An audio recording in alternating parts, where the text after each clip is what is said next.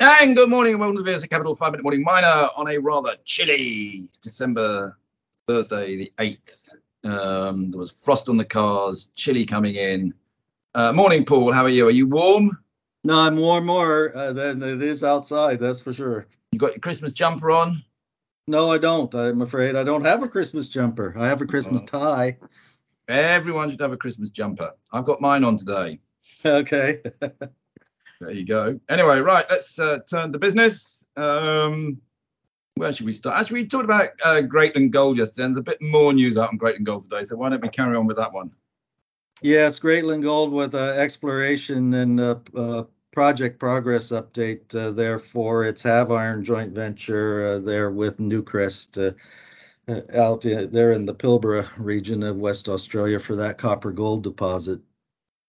Uh, they've been continuing to uh, extend mineralization here in the eastern breccia and the northern breccia, and still have six drill rigs currently uh, uh, there at the site, uh, but they are winding down for the Christmas period here. But we'll uh, re uh, start that exploration just imminently after Christmas break. Exploration decline uh, is down a thousand meters now in uh, toward uh, ac- accessing the ore body, and they are still at uh, uh, con- continuing on schedule the feasibility study work uh, for uh, the final numbers and mine plan there at Hav-. Very good. All right. Um, go on keep talking. What else do you want to talk about? Yeah, we had Glencore come out with some news here that uh, they uh, are to have put the uh, Valeria $2 billion Australian coal project in Queensland essentially on ice and ha- are citing changes uh, to the government royalties uh, scheme as a contributing cause for that.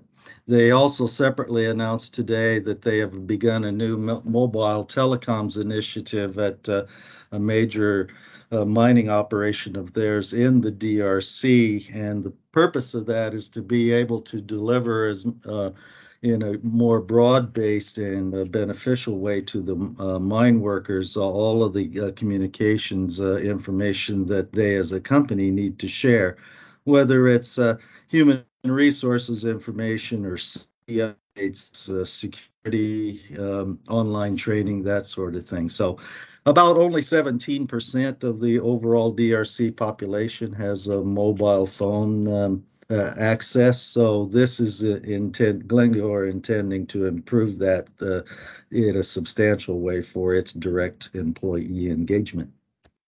Uh, running the country almost. Uh, talking of Glencore, actually ex-Glencore people, uh, Jervois Global, which is down on the ASX, but is an integrated sort of cobalt firm, isn't it?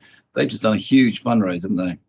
They sure have uh, finally uh, completed the uh, retail component as well to the uh, great big uh, fundraise that they had in, in, in initiated, such that they uh, brought in a total of 231 million dollars raised. Uh, so, well them on uh, getting uh, all of that uh, money into the company. Uh, again, Jervois being a globally integrated firm, they have a refining and smelting capacity up there in Finland. They have a um, plant that they are going to restart down in Brazil. They have mine uh, operations uh, uh, just getting started in Idaho. So, well, plenty of activity now, well funded.